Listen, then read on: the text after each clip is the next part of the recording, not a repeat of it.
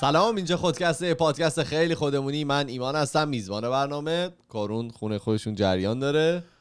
سلام. فرزادم از ونکوور، داونتاون ونکوور جریان داره. سلام. فرادم که تو هوم است. سلام. آقا اینقدر اینو اذیت نکن. خیلی طرفدار داری با این قضیه. خیلی میدونستی دیروز به من داشتن میگفتن فرهاد نمیاد، موضوعات اصلا فان نیست، بگید بیاد. حتی فرهادم طرفدار داره دیگه. اصلا کاراکتر گوگلی داری. چه خبر؟ همه خوبید؟ ردیفین؟ آره دیگه، مدت ندیده بودیم همو. چه مدت ندیدیم هم دیگه رو؟ آها، از اون نظر داری میگی. واسه من اینجا کنسل کنم. خیلی خوب. این اپیزود 217 ماست و ما دوباره برگشتیم. اپیزود قبلی که 1 ساعت و 10 دقیقه شد، امیدوارم که از اون فرمت اپیزود خوشتون اومده باشه. دیگه خیلی دیگه خودمون رو بل کردیم. امیدوارم که این اپیزود هم بچه ها همکاری بکنن و همین روند رو پیش بدیم. ما الان یه مدت خیلی زیادیه، فکر کنم 10 اپیزودی هست که اینطوری شروع میکنیم که این مدت که همش تو خونه هستیم فلان. خب و من نمیخوام اینو از بین ببرم. این مدت که همش تو خونه هستیم، به قول کارون داریم دست به هر کاری میزنیم که از زوال عقل یا از حوصله سر رفتن جلوگیری بکنیم. حالا برای من چیه؟ برای من اینه که من میافتم حالا پای یوتیوب، اولش مثلا از گیم پلی مثلا کال آف دیوتی شروع میکنم به دیدن و مثلا ختم میشه به این که آدمایی که آخر سر مثلا می‌خواستن بمیرن توی اون تخت خواب، مثلا به اطرافیانشون چی گفتن. نمیدونم چه جوریه مثلا این دوتا با هم دیگه رپ پیدا میکنه، ولی مثلا بعد 3 ساعت میتونی برسی به این چیزا. آقا سرش دوتا داکیومنتری ایلین میبینی، شما یه نفر رقصیده، یه نفر سربازی که از مثلا منطقه جنگی برگشته پیش سگش، بعد میرسی مثلا به همچین چیزایی. بعد برای من خیلی جالب بود که چند روز پیش داشتم یه همچین ویدیویی نگاه می‌کردم که تحقیق انجام دادن در دانشگاه کورنل توسط آقای توماس گیلوویچ، که به طور ساده اگه بخوام بگم آدمایی که دیگه روزهای آخر زندگیشونه. چی میخوای بگی؟ بگو، حرفتو بزن. نه نه نه نه بگو. ناخودآگاه یاد یه اپیزودی که با حسین رفته بودیم افتادم.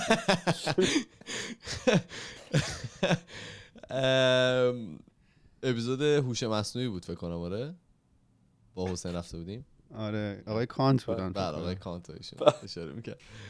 آخر میان با کسایی که روزهای آخر زندگیشونه صحبت میکنن و فهمیدن که اکثر آدما متاسفن از کارهایی که انجام ندادن نسبت به کارهایی که انجام دادن توی زندگیشون، و اینکه 76% آدما وقتی به اون روزهای آخر میرسن افسوس کل حالا افسوسی که تو کل زندگیشون خوردن این بوده که زندگی رو برای کسای دیگه انجام دادن تا برای خودشون. حالا خیلی مرتبطه شاید به اپیزود قبلی کارون، ولی برای من جالب بود که مثلا 76% آدما به این فکر میکنن که ما زندگی رو مثلا برای خانوادهمون انجام دادیم، یا برای مثلا اجتماع انجام دادیم، یا برای اطرافیانمون، یا برای طرز فکر اونا انجام دادیم، تا دقیقاً برای چیزی که خودمون دوست داشتیم. و قاعدتا هم بعد از اینکه این ویدیو دیدم رفتم یه تتاک سرچ کردم ببینم که آیا تتاکی وجود داره یا نه، که دیدم که آره همچین تتاکی هم وجود داره. یه نفر است به نام آقای بن نمتن، BNNEMTIN، که همین گوشه کناره شهر خودمون زندگی میکنه، توی شهر ویکتوریا، در دانشگاه ویکتوریا هم درسشو خونده. و یه تتاک داره به نام باکت لیست. یه تتاک داره به نام 6 steps to crossing off your bucket list، یا حالا فارسیش میشه 6 گام برای خط زدن لیست آرزوهاتون. این باکت لیست رو میخوای توضیح بدی؟ آره هم دقیقاً همین رو میخوام بگم. در جامعه غربی کانسپتی وجود داره به نام باکت لیست، که باکت به معنای سطله و لیست هم که همون لیست خودمونه. این کانسپت به کارهایی که مردم دوست دارن قبل از مرگشون انجام بدن اشاره میکنه، که من حالا یه سوالم توی اینستاگرام پرسیدم از شنونده ها، پرسیدم که شما دوست دارید چی کار بکنین قبل از مرگتون، که یه چند تاشو بخونم. کی پرسیدی؟ صبح دیشب، یعنی یه 4-5 ساعت پیش. پرسیدم که چه کارهایی دوست دارید توی زندگیتون قبل از مرگتون انجام بدید؟ مگنولیا نوشته بانجی جامپینگ. یکی دیگه دوستان نوشته بود رئیس جمهور ایران دوست دارم بشن. پریزا نوشته بودش که شفق‌های قطبی رو ببینن که چند نفر دیگه هم به این اشاره کرده بودن. پویا گفته بودش که فینال چمپیونز لیگ رو توی برنابئو دوست داره ببینه. سبا گفته بودش که جهانگردی و عکاسی دوست داره انجام بده. و آتی گفته بودش که اسکای دایوینگ دوست داره انجام بده. اینم یه سری از در واقع تعداد زیادی آدم‌ها اینو گفته بودن. تا اینجا پیش رفت که یه خانومی گفتن که دوست دارن استادشون رو با ماشین زیرو کنن. که خانومی شوخی گذاره قبل از اینکه عمرشون تمام بشه. این خیلی میتونه به تمام شدن عمرتون کمک بکنه اگه این کار انجام بدید و به نظر من کار نکنید. حالا شما تا بالا به این موضوع فکر کردین که توی لیست خودتون چیا دارید؟ اصلا لیستی دارید برای خودتون توی زندگیتون؟ باکت لیستی وجود داره یا نه؟ میخوام من اول مال خودمو بگم، شما یه ذره وارم اپ بشین. من اگه بخوام کارهایی که خودم دوست دارم انجام بدم تقریبا دو دستن. کارهایی که دوست دارم ولی هیچ وقت نمیتونم انجامشون بدم. مثلا همیشه من دوست داشتم که با پدربزرگم یه اپیزود ضبط کنم که دیگه خب متاسفانه دیر شده، هیچ وقت این اتفاق نیفتاد و این همیشه یکی جز از اون حسرتاست. ولی خب کارهایی هم و احساس میکنم تا الانم خوب مدیریت کردم. این مثلا کارهایی که اکثر آدما اینجا گفته بودن، مثلا بانجی جامپینگ و اسکای دایوینگ و ماراتون جزء خیلی از اون باکت لیست هست که خیلی‌ها دوست دارن انجام بدن. حالا این کارا رو انجام دادم و حالا چیزایی که الان توی اولویت زندگی من هستن، همیشه من دوست داشتم مثلا از فکر کنم 2010 بعد پادکست دوست داشتم یه دونه گیمینگ چنل داشته باشم تو یوتیوب، که الان خدا رو شکر اینو مثلا چند روزی استارتش رو زدم و شروع کردم حالا آپلود کردن این وارزونایی که با بچه‌ها بازی می‌کنیم میذارم اونجا. میشه اسمش هم بگی حالا؟ از IDK Gaming. حالا تو یوتیوب میشه من اینجا یه پرانتز باز کنم؟ بفرمایید. خواهش می‌کنم. ایمان که میگه بارزونه که با بچه‌ها بازی می‌کنیم، اونایی که با ما بازی می‌کنن هیچ وقت آپلود نمی‌کنه. یه اکیپ دوست بهتر داره. آخه ببین باید یه اتفاق جذابی بیفته. من اونایی که باشون بازی می‌کنن شما فقط داری دیوارا رو رنگ می‌کنی. اصلا موضوع بازیو کاملا گذاشتی کنار. میار فقط گرافیتی میکشه میره. از این کارش کار دیگه است. می‌خوایم یه اثر، یه نغمه خوبی از خودمون به جا بذاریم توی اون بازی. ولی خب حالا به غیر از اون مثلا این گیمینگ چنل دارم که حالا شروع کردم انجام دادن. همیشه دوست داشتم که توی ایران در مورد ایران و مردمش یه مستند بسازم. اینی که از اون حالا باکت لیستای منه. دوست دارم قطبو ببینم، قطب شمال یا قطب جنوب، هر کدوم از اینا. چه خبر این همه باکت لیست پره؟ آره بابا. و دوست دارم توی برنینگ من هم یک بار شرکت کنم. که امسال کنسل شد. احتمالاً سال دیگه هم کنسل نمیشد. همه میگرفتن. کیا میگرفتن؟ آها کرونا میگرفت. اونجا تمیزه. آخه مگه اون رفیقمون نبود که متادا نمیگیرن؟ عاشق خندش بودم. متادی بله. گفتش که ما چیکار کنیم؟ ما یه سیگاری بار کنم برم. کاری ندارم. متادا نمیگیرن. همه رو گرفتم بردن تست کردن، هیچ کدوم نداشتن. آقا نمیدونم شما تو این چند وقت از این محله بی خانمانای ونکوور رد شدید یا نه؟ ببین من چند بار رد شدم. ببین با یه ازدحام عجیبی، یعنی نفر پر متر مربعشون اینا انقدر زیاده که باورتون نمیشه. و اینا همش بیرونن، بازارهای خرید فروش خودشونو دارن و اینا.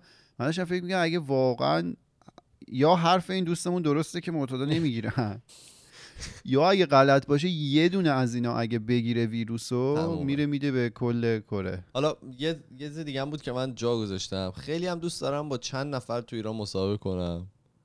آقای مهران مدیری، مهراد هیدن و مهران مینتورابی، همه اینا یه مهی اولیشو داشتن. آره اینا مهران مینتورابی. این خیلی دوستام بدونم با خسرو شکیبایی کار کردن چطور بوده. و اینا خانه سبز بود دیگه که آره چیزی کردن. آره همیشه تو ذهنم بوده که با یه نفر که خیلی زیاد باشون کار کرده صحبت بکنم، ولی خب هنوز نشده. خلاصه اگر کسی از شنونده ها میتونه هر کدوم از این سه نفر رو بیار خودکست، من خیلی خوشحال میشم. میخوای صحبت؟ آره، مهران مدیری، مهراد هیدن و مهران مینتورابی. بله این باکت الان داره. جالبی. خب شماها سکوت میکنین، تمام کنین بحث دیگه ها.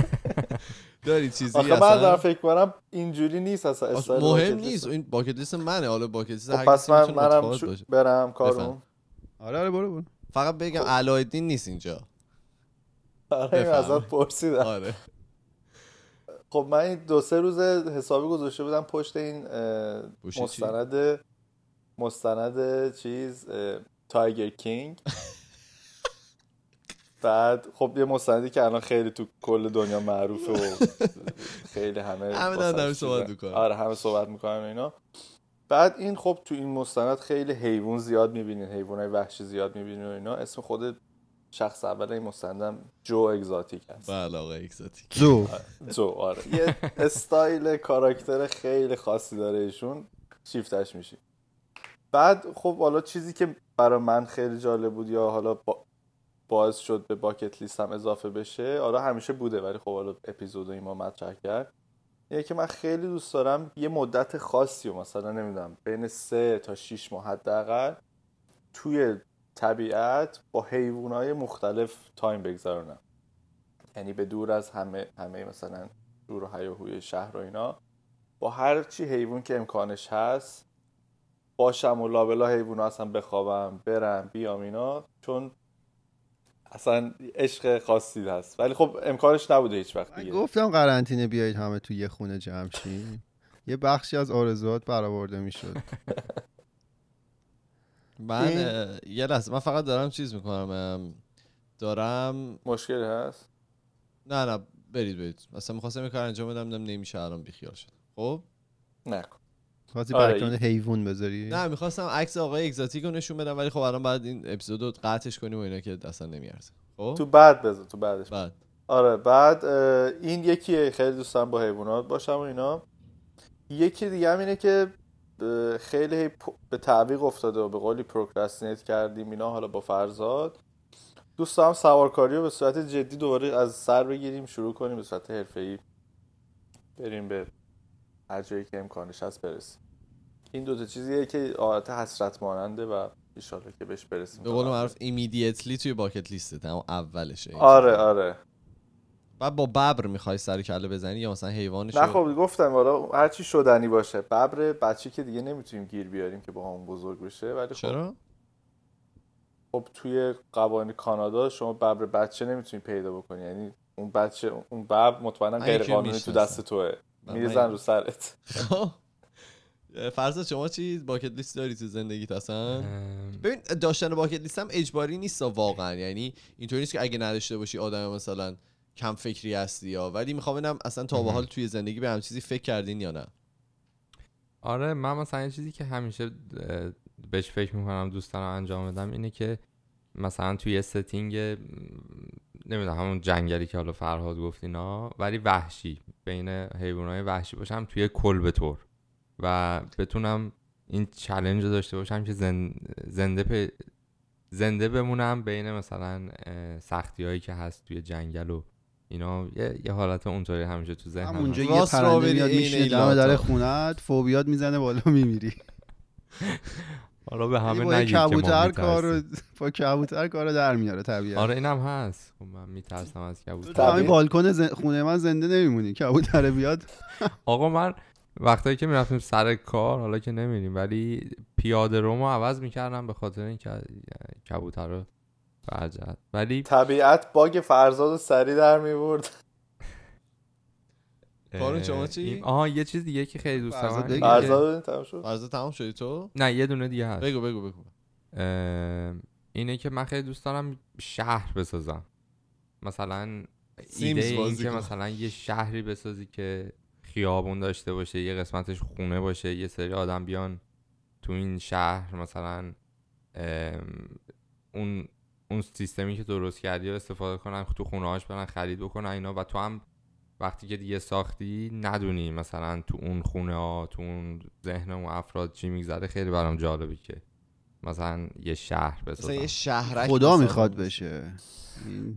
ایده های خطرناک. حالا شهرک هم میشه، افکار جاه طلبانه ای داره. شما از یه آپارتمان شروع کن، یه رنوویشن انجام بده، یه نوسازی انجام بده، بعدم میرسیم به شهر. خب نه ولی خوبه این. حالا میگم که چقدر مهمه که شاید میتونه کمک بکنه که ایده هایی که داریم یا حالا درخواست هایی که داریم اوردینری نیستن، یه جورایی خیلی عجیبن، خیلی شجاعانن. حالا در مورد صحبت میکنیم. کارون شما چی؟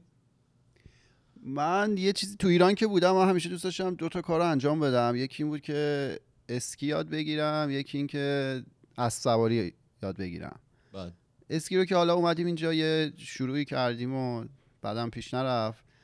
اسب سواری مونده که حالا ما از امکانات بچه‌ها میتونیم استفاده بکنیم و اینو یاد بگیریم. من تا قبل مرگم اسب سواری رو باید یاد بگیرم. یه دونه دیگه میدونید من بسیار آدم فیزیکی هستم. تاچی اصلا کلا فیزیک و اینا رو علاقمه و مثلا همیشه اینجوریم که کاش مثلا من یه دیواری ساخته بودم تو زندگیم، یه 4 تا آجر یه ماله کشیده بودم، یه دیوار برده بودم بالا، چون همش پشت کامپیوتر و اینا میدونی یه کار یدی خیلی اونجوری هستم. حالا اون که نیست، اون منظرم داشتم توضیح میدم که چرا فیزیکی و اینا. رقص یکیش اینه که رقص نه 6 و 8 جوادی اینا، یه رقص خیلی فیزیک. دیسکریمینیت می‌کنی؟ علاقه من نیست آقا. یه رقص خیلی فیزیکالی که خیلی شدت زیادی هم داره و اینم حالا من تو ایران یه استارت کوچیکی زده بودم. باورتون شاید نشه ولی ما تو ایران سالسا میرفتیم. آقا ما باورم نمیشه. آره تو ایران سالسا میرفتیم و اونم خوب پیش میرفت ولی خیلی وقت نشد چون من دیگه داشتم میومدم از ایران. یه 4-5 جلسه ای رفتیم و اون باحاله، اون چون حالت فیزیکال رو داره و خیلی تنده و مثلا وسط این رقصه بتونی یارو بلند کنی اینجوری پرت کنی، مثلا چند بار بچرخه بیاد اینا چیزای خیلی جالبیه، انرژی بخش، اصلا عالی. این دومیشه. سومیشم اینه که یه جایی برم توی یه پیستی یه ماشین مناسبی در اختیار من قرار بگیره، من رانندگی که دوست دارم و با ماشین دنده‌ای انجام بدم.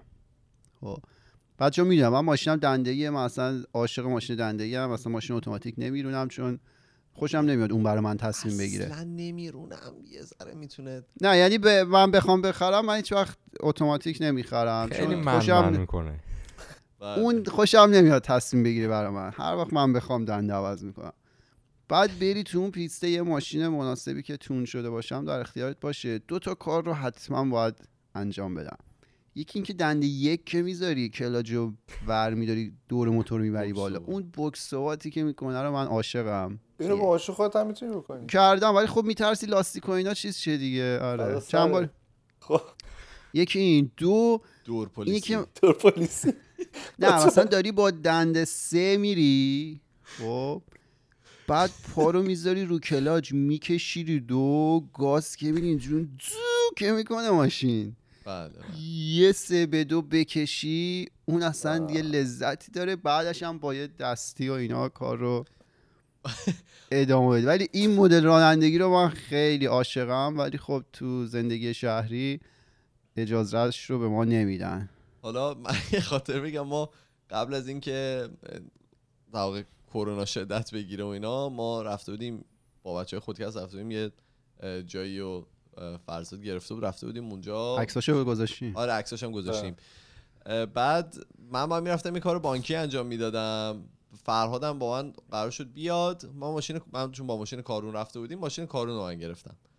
بعد ما قبلش من فرات خب تو اینستاگرام برای هم دیگه ویدیوهای مختلف میفرستیم از ماشینا و فلان و اینا. یه دونهش بود که یه نفر داشت آموزش میداد دور پلیسی بزنی و نیاز به ماشین دنده‌ای داره. من و فرهاد تو کل مسیر داشتیم خودمون رو قانع می‌کردیم که با ماشین کارون یه دور پلیسی و اونجا جاش هم بود، یعنی جاش بود. آره جا بود، مکان بود، مثلا ماشینش بود، چیزش هم بود، اخلاق خودمون هم خوب بود، می‌خواستیم امتحان کنیم ولی دیگه دیدیم درست نیست. اگه من خودم ماشینام بدم به یه نفر دوست ندارم باش بره دور پلیسی بزنه، برای همین با ماشین کارون دور پلیسی رو نزدیم واسه اینم خودت نمیدونستی ولی از دستتون ولی آره اون رانندگی که افسار گسیخته باشه و توش بتونی درشتی بکنی رو من خیلی مایلم. بابر آلمان اونم باز نمیشه، اون فقط میتونی تون بری، تون رفتن همینجوری حال نمیده. اون 3-2 که میکشی یعنی رو 2 تا اگه بوکس اوت کنی راننده ای.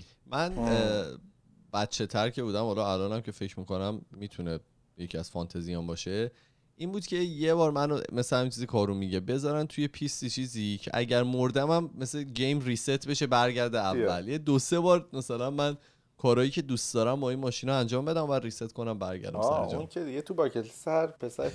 خب کارو این نویدو بهت بدم که من تو این 2 تا آیتمی که باقی مونده میتونم همیار و یاورت باشم با هم رقص و نه ببخشید سوارکاری و ماشین. من تو رو اینجوری بچرخونم بندازم.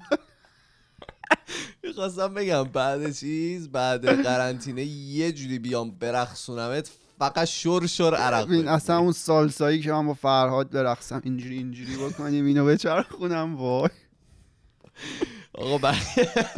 آقا میریم پس هم سوارکاری رو میریم هم ماشین پیست و اینا این دور و برا هست میدونم. آره گرونه دیگه اینجا همه چی گرونه.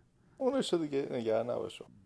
بعد برگردیم سر اپیزودمون. همه صحبت کردین، همه در مورد خواستهاتون گفتین. حالا این همین آقای بن نمتن میگفتن که 6 گام هست که باید انجام بدیم برای رسیدن به اون آرزوها یا اینکه اون آرزوها رو از تو لیستمون بتونیم خط بزنیم. اولیش میگفتش که اینکه فکر کنیم ببینیم چی برای ما مهمه. میگه که این باید چیزی باشه که فقط برای شما اهمیت داره، نه برای پدر مادرتون، نه برای اطرافیانتون، نه برای جامعه و فقط برای شما. میگه اگر که این آرزوها رو اگه این آرزوها شما رو میترسونه که خب خوبه و اگر بقیه بهتون میگن خل شدین دیوانه شدین این دیگه از اونم بهتره. و میگه که این استپ قضیه خیلی مهمه چون که توی این راهی که دارید میرید خیلی پیش میاد که شما به کاری که میخوایم بکنید شک بکنید که بابا من چرا دارم این کار رو انجام میدم، چرا دارم میرم سمت این کارم. و اگر بدونیم که چرا برای خودمون مهمه میتونیم خیلی راحت تر باش کنار بیایم و میتونیم دل سرد نشیم برای رسیدن به هدفی که داریم. توی میگن که دومیش اینه که لیست کارها رو بنویسیم. چیه به چی میخندیم؟ یه طوفان عجیبی شده کیسه زباله است که از این کنار اینجا داره میره بالا. تو شهر طوفان نیست ولی نه تو هم طوفان نیست.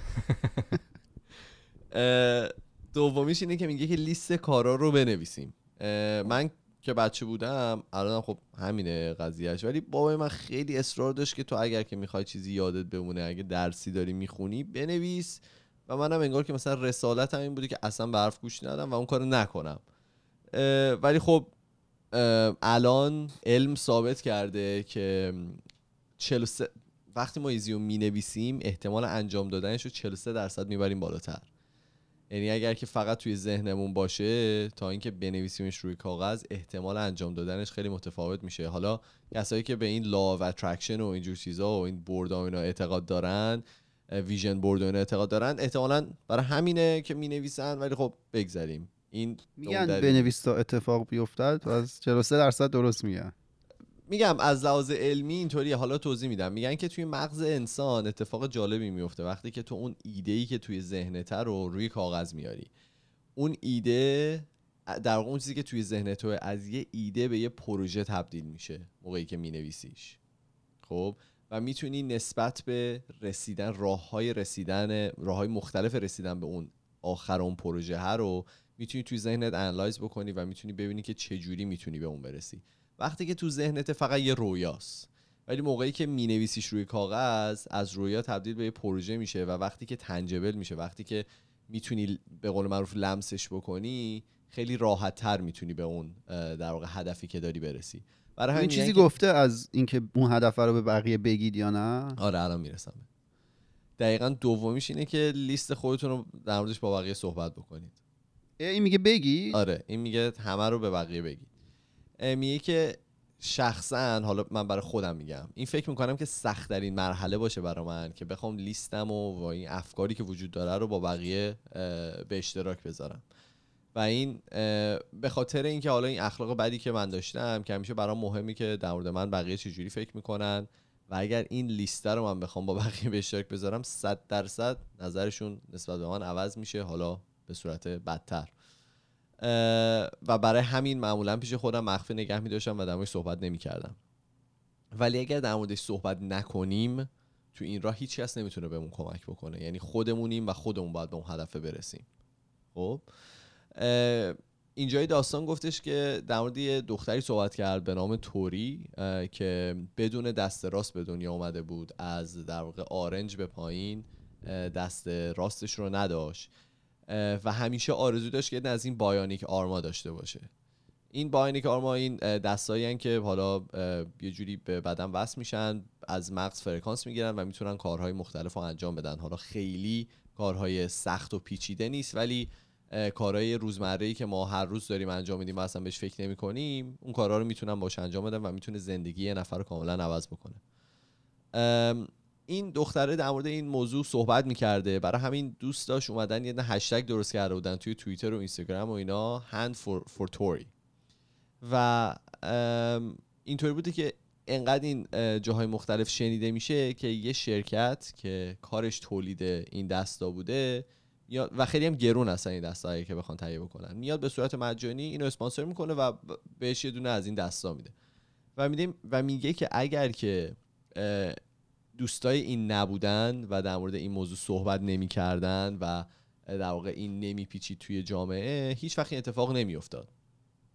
و میگه که قدرت مثلا چندین نفر آدم هم خیلی بیشتره تا قدرت فقط یک نفر. بعد چیزی بگم، بگو این وسط یه چیزی بگم. آره من برای این گفتم که گفته که به بقیه بگید یا نه، چون من خونده بودم میگفتش که اهدافتون رو خیلی به بقیه نگید. میگفتش که وقتی شما اون حرف رو به بقیه میزنی، در واقع احتمال اینکه بری انجامش بدی کمتر میشه، انگار مثلا از قداستش کم میشه یا اون حسی که مثلا نسبت به اون انجام دادن اون کار دارید ممکنه عوض بشه. میگفت اهدافی که مثلا چیدید رو به بقیه نگید. البته این یه مقدار چیز دیگه هم قاطیش بود که مثلا ممکنه بقیه حسادت کنن، سنگ بندازن یا هر چیزی. ولی خب میتونه یه حس مسئولیت مثلا ایجاد کنه دیگه، تو اینو گفتی بقیه پس منتظرن که تو اینو انجام بدی این. آره ولی خب از اون ورم ممکنه وقتی که شده احتمالاً برای هممون یه چیزی تو ذهنمون مثلا خیلی جالب و جذابه، بعد به زبون که میاریم میبینیم. آره برای من ایمان شاید زیاد شده، مثلا موقع نوشتن پادکستی که مینویسیم مثلا اوکی اینجاش ممکنه خیلی جالب باشه، ولی وقتی به زبون میاری اینجوری حال نمیدادی. هفته پیش من به کارون زنگ زدم مثلا 2 ساعت مونده قبل از ضبط، گفتم که آره چطوری مثلا اپیزود داری فلان و اینا. گفت آره هر چی نوشته بودم پاره کردم ریختم دور، دوباره دارم می‌نویسم. منم تقریبا همین گفتم، منم هر چی نوشته بودم ریختم دور، اصلا به درد نمیخوره بخوام در موردش صحبت بکنم. این اتفاق زیاد افتاده موقعی که حالا به زبون میاری متفاوته، توی ذهن خودت یه ایده خیلی نابیه ولی خب وقتی به زبون میاری متفاوته. حالا این احتمالاً داشته از یه دید خیلی مثبت‌تری به این نگاه می‌کرده، چون که میگه که تو از کمک بقیه میتونی استفاده کنی برای اینکه به اون هدفت برسی. حالا اگر که تازه میگفتش که حالا بیشتر در مورد این صحبت میکنیم، میگه که اگر که اطرافیان نزدیکت مثلا نتونن بهت کمک بکنن، کسای دیگه‌ای که شاید قادر به کمک کردن باشن اگر که ببینن تو واقعا میخوای به یه چیزی برسی شاید بهت کمک بکنن. حالا حسادت شاید از اطرافیان نزدیکت بیاد، کسایی که میشناسنت، ولی کسایی که نمیشناسنت اگر ببینن یه هدف خیلی باحالی داری و میتونن بهت کمک بکنن، احتمالاً از اون در واقع بهت کمک میکنن که به اون هدفت برسی. بعد میگه که قدم 4مش اینه که پافشاری کنید و کوتاه نیاید. میگه برای رسیدن به آرزوهامون، مخصوصا اگر خیلی بزرگ باشن، حالا مثل آرزوی فرزاد، 100% 1001 بار مشکل به وجود میاد که ما باید حلشون کنیم. و این طرف میگفتش که یه روز یکی از دوستاش بهش زنگ زده بود و میدونست که این حالا داره روی باکت لیست و اینا کار میکنه، گفته بهش که من دوست دارم با اوباما بسکتبال بازی بکنم. گفت من برگشتم بهش گفتم تو داری توی لاندری یه نفر دیگه زندگی میکنی، بین ماهی $200 توی اتاق لاندری اینا، لاندری میشه رخشور خونه، آره جایی که حالا لباسشویی اینا رو میذارین، توی اون اتاق تو یه دونه تخت گذاشتی و $200 داری ماهی اجاره میدی که فقط اونجا زندگی بکنی. و تو چه جوری، و اینکه نه توی اون کشور هستی چون تو کانادایی، اون رئیس جمهور آمریکاست و تا به حال واشنگتن هم نرفتی، چه جوریه که میخوای با اوباما به قول معروف بری بسکتبال بازی بکنی؟ و گفتش که ما دیدم که حالا واقعا اینو دوست داره، شروع کردیم کارهای مختلف انجام دادن. اولین کاری که کردیم شروع کردیم یه ذره پول جمع کردن، بعد رفتیم واشنگتن دی سی و چند بار دیدیم و 3 سال بعد میگفتش که یه کمپین اینترنتی هم توی برای خودمون راه انداختیم، Playing Basketball with the President، بسکتبال بازی کردن با رئیس جمهور. و میگفتش که این شروع کرد آدمای مختلفو جذب کردن. میگفت 3 سال بعد توی وایت هاوس با اوباما ما بسکتبال بازی کردیم و عکسشو گذاشت، عکسشو نشون داد و خیلی هم باحال بود. میگفتش که چند نفر توی دنیا هستن که یه همچین آرزویی دارن و برای مثلا به حقیقت رسوندن این آرزو از کانادا یارو بلند شده رفته آمریکا با رئیس جمهور اونا بسکتبال بازی کرده، هنوز چیزش هم تمام نکرده، دانشگاهش هم تمام نکرده بود. یعنی اینطوری هم نبود که به عنوان یه آدم خیلی مثلا شاید با دانش بالا راشو پیدا بکنه توی وایت هاوس، فقط با اینکه پافشاری کرد و عقب نشست. میگفتش که ما تقریبا با 100 نفر از این کانگرسمنا صحبت کردیم ببینیم کسی میتونه یه همچین چیزی رو برای ما انجام بده یا نه، ما میتونیم مثلا از کانکشن اون استفاده بکنیم.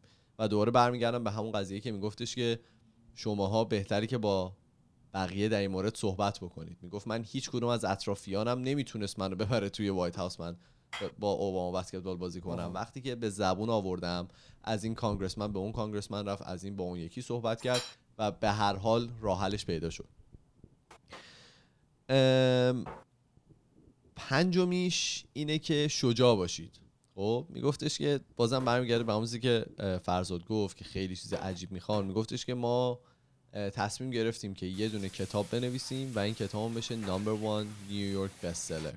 خب و میگفتش که با اون کسی که در واقع خرج کرده بودیم که بیاد کتاب ما رو چاپ بکنه، وقتی همچین چیزی رو بهش گفتیم، گفت به صورت خیلی مؤدبانه به ما گفتش که درصد این که کسی نیویورک بستسلر بشه که خیلی پایینه، درصد این که No. 1 نیویورک بستسلر بشه از اون پایین تره، و درصد این که کسی کتاب اولش همچین اتفاقی براش بیفته تقریبا صفره. یعنی اصلا لفافه شیشکی کشید. آره.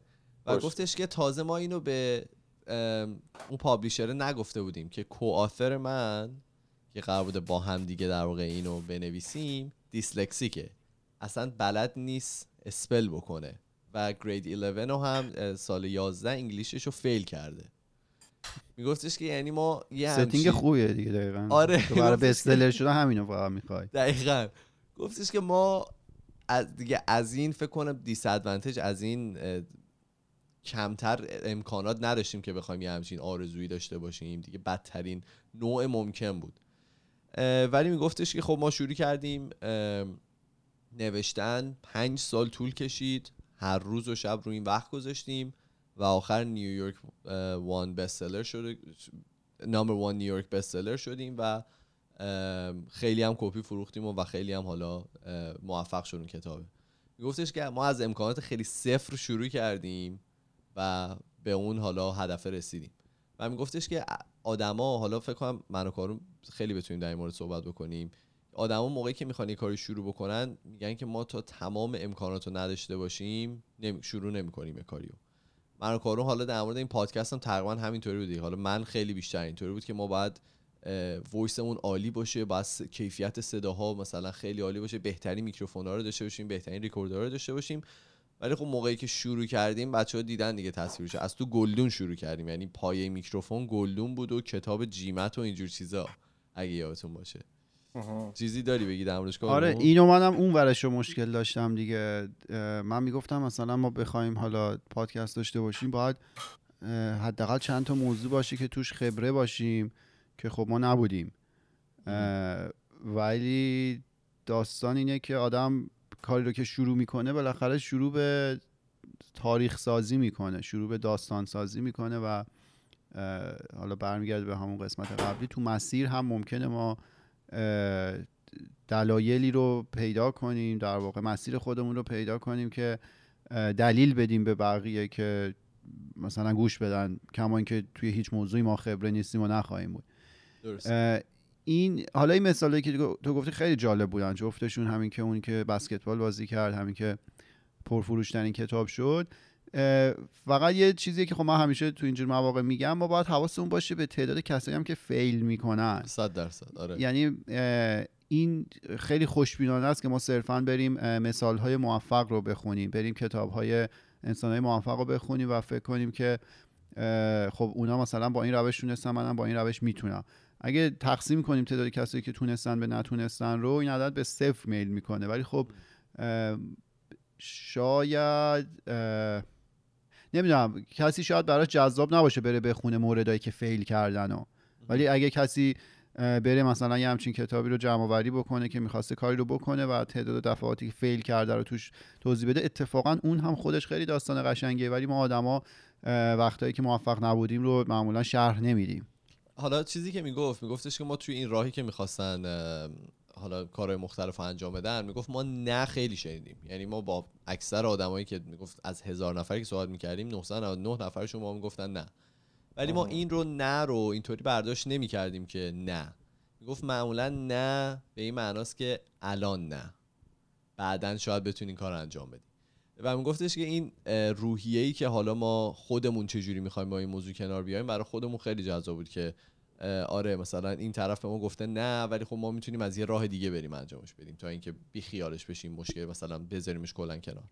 و در مورد اون بگو. اون اپیزودی که با مینا رفتیم راجع به هوش مثبت نگر که صحبت می‌کردیم، اونجا یه مثال جالبی میزد. میگفتش که آدمایی که حالا PQ پوزیتیو اینتلیجنس بالایی دارن، میگفت هر چالشی که توی زندگی براشون ایجاد میشه، اینا اون چالش رو به عنوان یک بازی در نظر میگیرن. در واقع اینجوری بگم، هر مشکلی که براشون ایجاد میشد، اون مشکل رو به شکل یک چالش و بازی در نظر میگرفتن که باید برن حلش کنن. این رو مقایسه کنیم با ذهنیت خیلی وقتای خودمون که یه مشکلی که ایجاد میشه اینجوریم که بازم مثلا یکی سنگ انداخت جلو پای من، باز یه مشکلی پیش اومد. این چیزی که ایمان میگه شاید خیلی از ماها اگه برمیخوردیم بهش، یه نه اولو که بشنویم خب نمیشه دیگه، معلومه منی که مثلا زبان نمیدونم کلاس 11 ما نتونستم ادبیاتشو مثلا پاس کنم، نمیتونم. ولی اون آدما احتمالاً خیلی PQ بالایی داشتن که هر کدوم از این نهایی که شنیدن رو در واقع به چشم اون چالش بهش نگاه کردن که خب ما باید یه کاری کنیم موفق بیرون بیایم از این چالش. حالا من بگم این روزا معنای چالش خیلی متفاوت شده با چیزایی که ما داریم توی اینستاگرام میبینیم. چالش معناش واقعا این چیزی که الان کارون گفت، نه اینکه تخم مرغ بشکنیم با اعضای بدن یا اینکه مثلا کار دیگه انجام بدیم. چالشو لطفاً چیزیشو از بین نبریم، اون حرمتی که داره از بین نبریم. یه چیز جالب دیگه که میگفت بیایم اگه که بیایم به صورت خیلی بیزنسی به یه چیزی، به یه آرزو نگاه بکنیم، میگفتش که الان اکثر آدما و نظام سرمایه‌داری و جامعه دارن به ما میگن که شما بیاید یه سری آرزو داشته باشین، مثلا کار کردن توی شرکت خیلی خوبه، مثلا اسم و رسم دار. میگفتش که یه سری آرزوهای اوریج رو به ما میگن، مثلا آرزویی که مثلا فرزاد داره که بریم یه دونه خون مثلا شهر بسازیم یا هر چیزی. میگفتش که اینا اصلا خیلی مسخره است و اینا رو به صورت مسخره بهش نگاه میکنن. میگفتش که برای همین آرزوهایی که خیلی اوریجن حالا و همه دارن، خیلی رقابت توش زیاده و وقتی که رقابت توش زیاد میشه، آدما میان از این رقابت پول در میارن.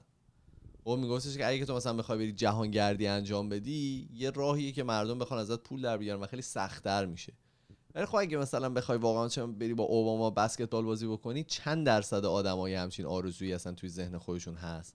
برای همین رقابت توش خیلی کمتره، برای همین شاید شما راحت‌تر بتونید از یه طرف دیگه بهش برسید. برای همین میگفتش که از این نترسید، شجاع باشید و از این نترسید که آرزوی خیلی عجیبی داشته باشین. مثلا من مطمئنم شاید نتونم با مهران مدیری مصاحبه بکنم، چون خودش دیگه مثلا دیگه سلطان مصاحبه است الان. ولی خب این تو ذهنم هست، میدونم که شاید توی حال کسایی که دوستم مصاحبه بکنم، مهران مدیری همیشه جزء اولاست، ولی خب این یه آرزوی خیلی بزرگیه. و چیز آخری هم که میگفت این بود که میگفت به بقیه کمک بکنید برای رسیدن به آرزوهاشون. میگفتش اگر شما جزء اون افراد هستین که حالا یه کانکشنی دارید، مثلا چون اگه شما فرهاد اگه اوباما رو میشناسین، مثلا اینکه میخواد باش بسکتبال بازی بکنه، از این بهش کمک بکن.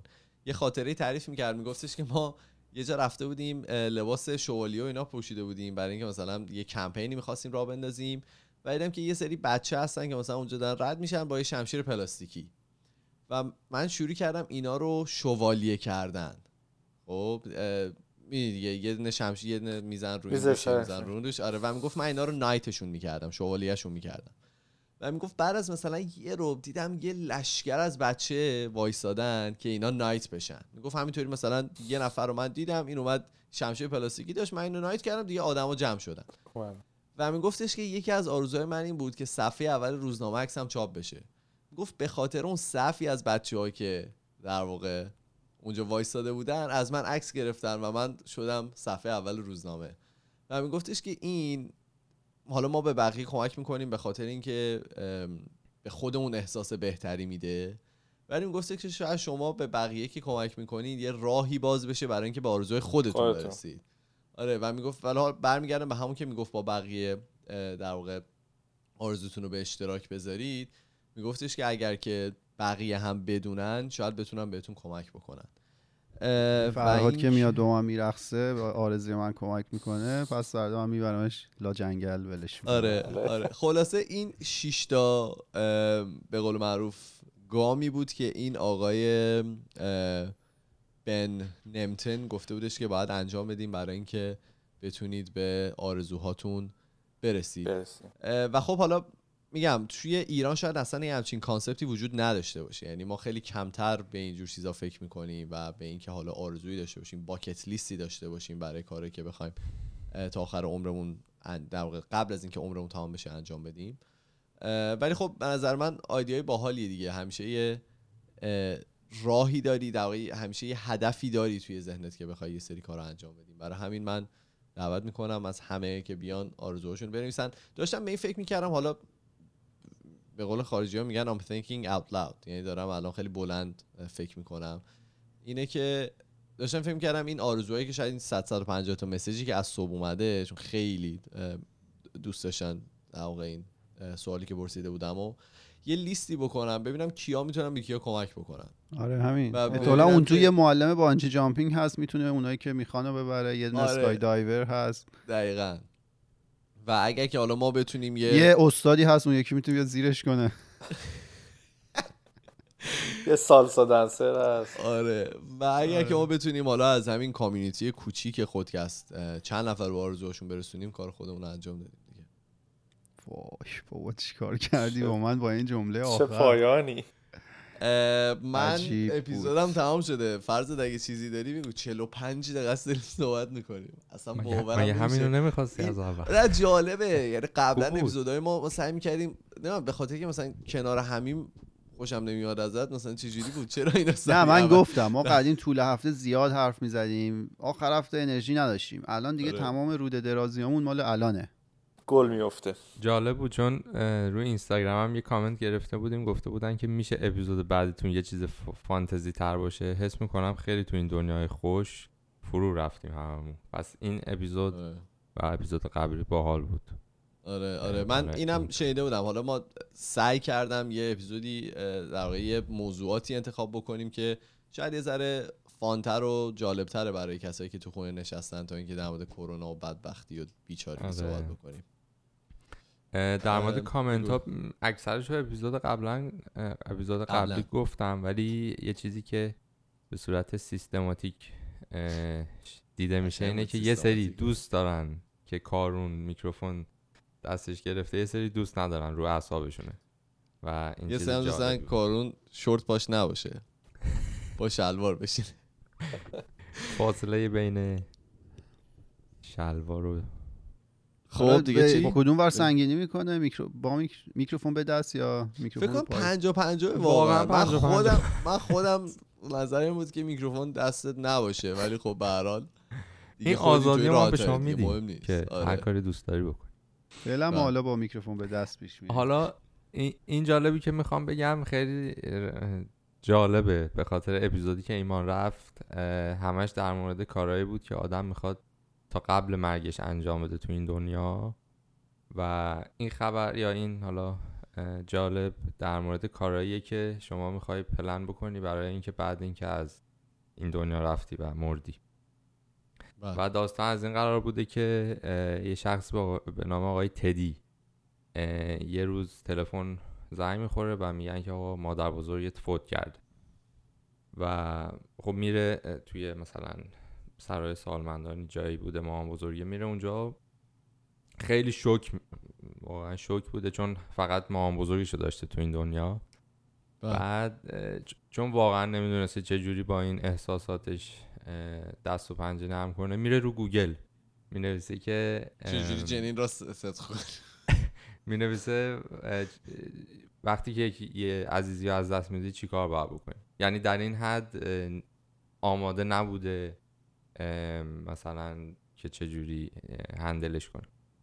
در هر حال اینطوری قضیه استارتاپ آقای ادی شروع میشه و بعد اینکه حالا داستان مامان بزرگ رو جمع میکنن و اینا، میره به دوستش که حالا کوفاندرش هم هست، میگه که ما باید یه کاری در مورد مرگ انجام بدیم و من توی تجربه که با مامان بزرگم داشتم فهمیدم که چقدر از لحاظ روحی و اینا حالا اون دانشو ندارم، آمادگیشو ندارم که دیل کنم با مرگ یه عزیز. و از سمت دیگه اگه تنها کسی باشی که اون شخصی که فوت کرده داشته تو دنیا، چجوری با کارهای نمیدونم مالی و کارهای قانونی و اینا اونا رو چی کار بکنی. بعد خلاصه میان یه وبسایت یا یه پلتفرمی درست میکنن که یوزرها بیان حالا ثبت نام کنن و تمام دیتیلایی که از لحظه‌ای که حالا فوت میکنن و اونجا بگن. حالا میتونه وصیت‌نامه‌شون باشه، میتونه طرز اینکه مثلا چه جوری بدنشون حالا خاک بشه یا هر اتفاقی که دوست دارن براش بیفته، انواع مختلف بیمه های لایف اینشورنس، بیمه های زندگی اونجا آفر میشه، بیمه عمر. چی؟ بیمه عمر. بعد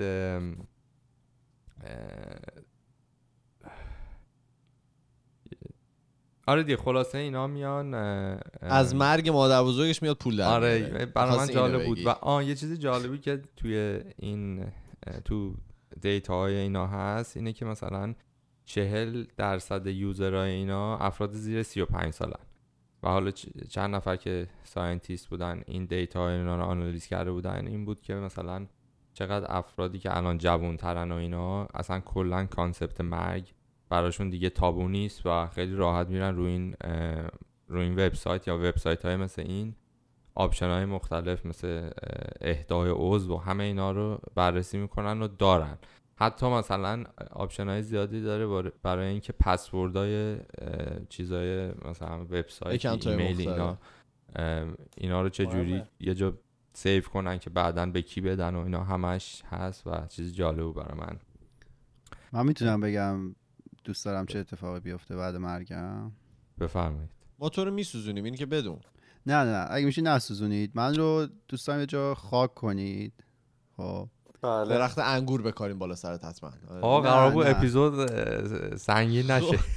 نه اصلا سنگین نیست، خیلی سبکه. خاصه سبکی بگو. من رو یه جا خاک کنید، بعد که یه جوری باشه که بدن من با خاک در تماس باشه که کود مناسبی رو به وجود بیاره و از بدن من یه گلی رشد کنه، یه گل زیبایی، و بعدها که این گل رو یه زیبا روی بیاد بچینه اونجا تمام خواسته های من برآورده شده. اینو یادتون گل در نمیاد، میتونیم این کارو بکنیم. دیگه در بیارید یه گلی در بیار و مطمئن شید که یه زیبا روی دشت لوت این کارو انجام میدید، یه زیبا روی بیاد گل رو بچینه. این نکته آخرش اصلا مش مهم‌تره. اگه به شانس توئه که این یتخری میاد اونجا پای گل میشاشه.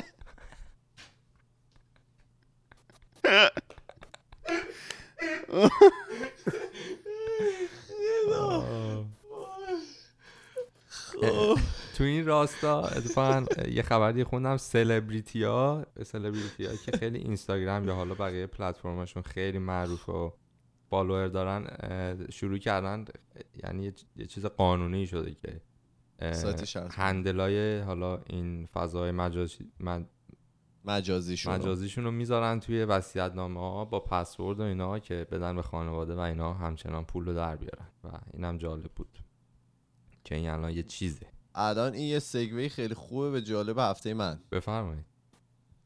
میخواین در مورد اتفاقایی که داره توی اینستاگرام میفته صحبت بکنیم تو ایران؟ به نظر بده فرهاد صحبت کنه. فرهاد چی داره میشه واقعا؟ چون خودش میتونه همین الان یه از این لایوها رو اجرا کنه.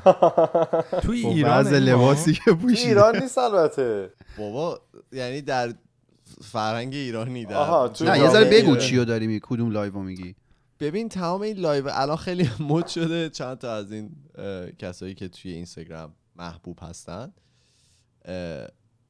یا فالوور زیادی دارن، شاید محبوب نباشن فقط فالوور زیادی دارن، دخترای مختلف رو میارن و این دوستان میرقصن با لباسای خیلی مینیمال و خیلی کم و من نمیدونم چرا. و مثلا این اپیزودا، میگم این اپیزودا، این لایو ها بالای مثلا 200-300 هزار نفر میبینن اینا رو. آره این مثل که رکورد اینستاگرام هم ایرانی ها میدارن میزنن. داره دیگه. تتلو و خانم ندایاسی زدن 627,000 نفر توی لایوشون بودن. خیلیه، 500,000 نفر بیشتر. آقای تتلو و خانم ندایاسی با هم دیگه داشتن. خب من جزو اون بیرندگان بودم. من نبودم متاسفانه. من بعدش دیدم که ببینم مثلا این هایپی که از وجود داره برای چیه. ولی خب مثلا اینکه دریک 413,000 نفر بوده، کریستیانو رونالدو 437,000 نفر بوده، آقای تتلو و خانم ندایاسی این رکورد رو زدن. و خب برای من جالبه دیگه که یهو یه چیزی مد میشه و مثلا از یه نفر مد شد، الان دیگه همه دیگه اره و رو شمسی کوره، همه میخوان دختر بیارن دیگه. فقط کم ما مثلا فردا لایو بذاریم بگیم که میخوایم مهمان داریم، میخوام بیان تالنتاشون رو نشون بدن امروز. چند تا وجه داره آخه این لایوایی که الان 3-4 نفر دارن میذارن. خب دوتاشون که اختصاصاً اون پایین دارن سایت‌های شرط بندی و اون مکافات خودشون رو تبلیغ میکنن که اون خودش بحث خیلی عمیقی داره. بله. این سایت‌های شرط بندی، این تتلو هم که خب دیگه رو روال همیشگیش از کارهای غیر نرم میکنه و خب حالا حرفای آنچنان جالبی هم زده نمیشه. یعنی من حالا خیلی هم سعی کردم که اوکی باشم اینو، ولی واقعا بعضی جا خط قرمزا رو خیلی عجیب غریب رد میکنه و هیچ جای بازگشتی نمیذاره. ولی خب عجیبه که دیگه همین دیگه اینجور کانتنت ها خیلی چیز داره، جذبه داره و همه دوست دارن. به خاطر اینکه خیلی مثلا جنسی صحبت ها به نظر به خاطر که خیلی مثلا اینجوریه. نه مثلا تتلو حالا اون موقع اولش نه، ولی آره اتفاق افتاد. آره دیگه همه جالبه واسهشون ببینن که او مثلا داره طرف توی فضای عمومی اینو مطرح میکنه. یعنی ما اگه بزرگ جنسی بدیم 400,000 نفر اینجا میان میشینن گوش میدن. بله همینطور. عجیبه. ولی من خودم جالب بود برام دیروز. من زیاد لایوی نبودم حالا تا قبل قرنطینه. لایوی شدم. ولی لایوی شدم بعد دیدم که رنج لایوایی هم که توی یه روز دیدم خیلی جالب بود. مثلا از صبح لایو مثلا یه سوارکار رو دیدم، بعدش رفتم لایو یه CEO یا پرزیدنت یه کمپانی تو آمریکا رو دیدم، بعد لایو یه روحانی رو دیدم تو ایران، بعد رفتم لایو دیپلو رو دیدم که دیجیه. اصلا یه حوصله آدم سر میره دیگه. حالا فکر کنم دلیل اصلیش اینه که آدم همه تو خونه‌ن، به قول معروف حوصله‌شون سر رفته، الان دنبال یه چیز جنجالی میگردن دیگه. قبلا که آدم‌ها مثلا خیلی بیرون میرفتن یه جنجال توی طول روز براشون به وجود میومد، ولی الان دیگه نیست. این فکر کنم جای اون جنجاله رو گرفته براشون دیگه در طول روز.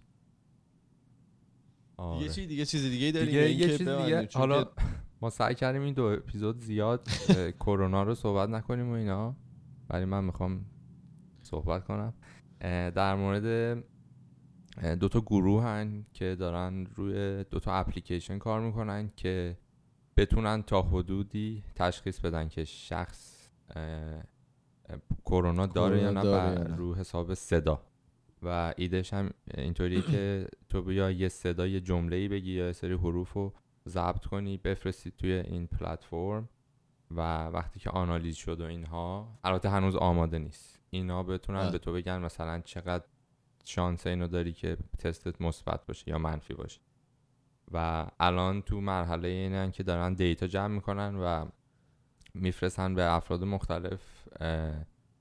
اگه حالا تست تو آزمایشگاه داده باشن و مثبت و منفی باشه، خب خیلی کمک میکنه که بتونن اون صدا یا اون سرفه اون دیتا رو جمع کنن و فکر میکنم همون هوش مصنوعی و AI و اینا دارن استفاده میکنن که یه سری مدل درست کنن. ولی آخرش گفتن این ما نمیخوایم، این جایگزین تستای اصلی حالا خون و نمیدونم اسکن ریه و اینا باشه. ولی اینم جالبه برای من که دارن رو این کار میکنن.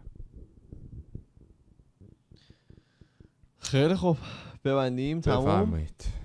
چند ساله؟ 57. ما توی تمام فضای مجازی اسم خودکسته، توی تلگرام، توییتر، فیسبوک، اینستاگرام، یوتیوب. ما رو سابسکرایب کنید، سابسکرایب بکنید توی یوتیوب. و اگر که می‌خواید با ما ارتباط مستقیم داشته باشید، ما یه پروفایل داریم توی تلگرام برای خودکست تاکس که می‌تونید اونجا برای ما پیام‌های صوتی، تصویری و نوشتاریتون رو بفرستید. ما میریم و هفته دیگه با دو تا موضوع جدیدی برمیگردیم. فعلا خداحافظ. خداحافظ.